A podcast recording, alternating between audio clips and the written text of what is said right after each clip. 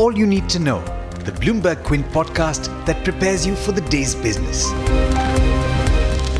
Good morning, and as always, thanks for listening in. This is the All You Need to Know podcast on Bloomberg Quint, and I'm Alex Matthew. Today is the 24th of June. Here's everything that you need to know. At the rate at which the coronavirus pandemic is still spreading in India, the number of cases will likely hit 4.5 lakh today. The country added 15,000 new COVID 19 cases in the 24 hours to 8 a.m. yesterday, taking the tally to 4.4 lakh. In the US, Anthony Fauci, who is the government's top infectious disease expert, told Congress that he was seeing a disturbing surge in new cases. Newly diagnosed cases of COVID 19 and other indicators of the pandemic's spread jumped in hotspots across the US, driving city and state officials to consider slowing or reversing reopening plans. Back home, just hours after a widely publicized launch of its claimed Ayurvedic treatment for the novel coronavirus, Baba Ramdev's Patanjali Ayurved was told by the government to stop advertising or publicizing any such claim due to the lack of requisite approval. The legal provisions cited in the ministry statement also indicate that Patanjali cannot sell the product as of now. According to a statement by the ministry that governs uh, Ayurvedic medicines, the facts and claims made by Patanjali of the efficacy of its virus medicine, branded Coronil, were not known to the Ministry of Ayush. It asked Patanjali to stop advertising and publicizing claims till the issue is examined. In an interesting development, the fundraising environment for state government bonds has turned sharply in a matter of just a few months. While the first auction for state development bonds in April this year had seen rates surge due to an expected spike in borrowings, recent auctions have seen interest costs plummet. One stark example of this was in yesterday's auction, where Maharashtra raised three year bonds at near record lows for state government debt. It raised 1,500 crore rupees at 4.76%. Look up that full story on the website bloombergquint.com. The government plans to set up an online building permission system by March next year for all 4,400 cities to improve ease of doing business. The central government is in talks with the urban development departments of all states for speedy implementation of the online building permission, according to Durga Shankar Mishra, who is the Secretary of the Ministry of Housing and Urban Affairs. In corporate news, Mukesh Ambani has laid out a growth plan for his digital business days after raising over $15 billion in a fundraising blitz by selling stake in his digital and telecom unit and by issuing new shares.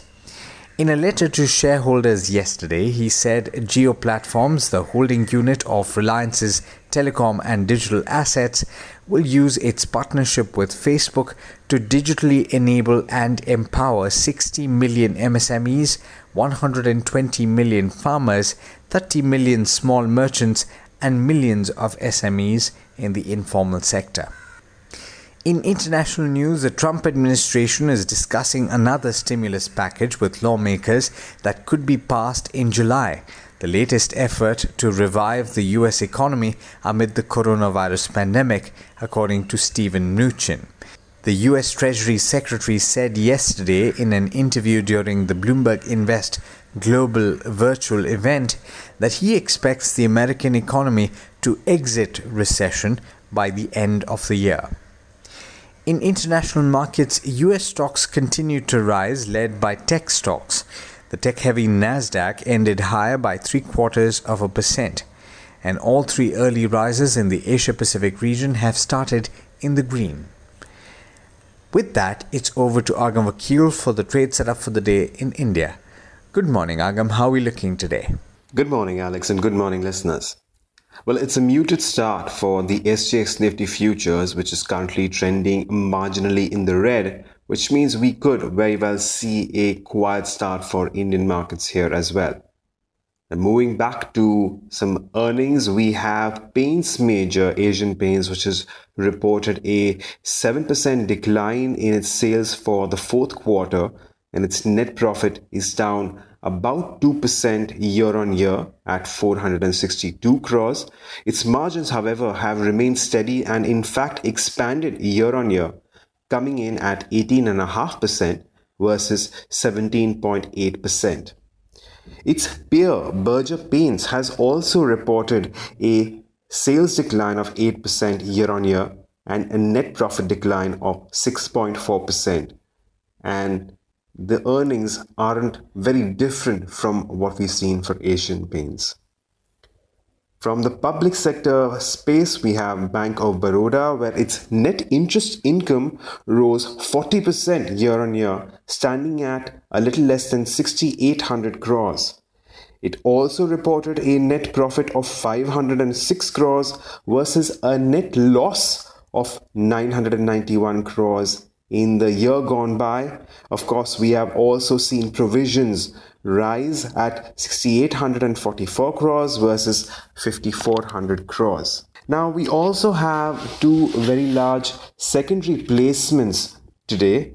Right at the top, we have Metropolis Healthcare, where the promoter group is looking to sell 4.6% stake in the company at a floor price of 1300 rupees per share to well, around 304 crores, which aggregates to. Moving on, we have two secondary placements offered today. Right at the top, we have Metropolis Healthcare, where it's the promoter group which is looking to sell 4.6% stake at 1300 rupees per share, and this aggregates to 304 rupees. Now, the floor price is at a 10.5% discount to yesterday's closing price, and after this placement, the promoter stake will fall to 52.3% versus 56.9% as it stands currently. The next secondary placement is Blackstone Group selling 7.2% stake in Embassy Office Parks REIT, aggregating to a little over 1900 crore rupees. The company will sell in the range of 340 to 350 rupees per share, which comes in at a discount of 3.5 to 6.5% from yesterday's closing price. After the secondary placement, Blackstone Sponsor Group equity will fall to 48% from 55% in Embassy Office Parks REIT. Now, Adani Group has entered into an agreement to acquire 49% stake in Odisha Power Generation from AES Group for $135 million. The balance 51% stake will remain with Odisha government Odisha Power Generation operates about 1740 megawatts thermal plant. Balrampur Chini Mills has approved a buyback of 4.5% equity at 180 rupees per share, aggregating to 180 crores. July 3rd is the record date for the buyback, and the buyback is at a 33% premium to yesterday's closing price of Balrampur Chini Mills. Piramal Enterprises board has approved issuance of NCDs worth 2600 crore rupees. And finally, we have Tinplate, Nalco, Tata Steel and JSW Steel in focus where we understand the government has imposed an anti-dumping duty on the import of flat-rolled products of steel plated or coated with alloy aluminium and zinc exported from China, Vietnam and Korea. Now, these are just some of the stocks we can watch out for as we move into trade today, but don't forget to go through our morning edition of All You Need to Know only on BloombergQuint.com. Thanks, Agam. And as always, thank you all for listening in. This is Alex Matthews signing off. Have a great day. I hope you enjoyed listening to All You Need to Know. Did you know that you could listen to the show on the IVM Podcast app? On the IVM Podcast app, along with this, we have a number of other shows which you think you'll enjoy. Listen to Cyrus Says with Cyrus Broacha as the host. Listen to Paisa Vaisa with Anupam Gupta. The Scene and the Unseen with Amit Varma or Shunya One hosted by Shiladitya Mukhopadhyay and myself. Check out the IVM Podcast app to get more talk content that you will enjoy.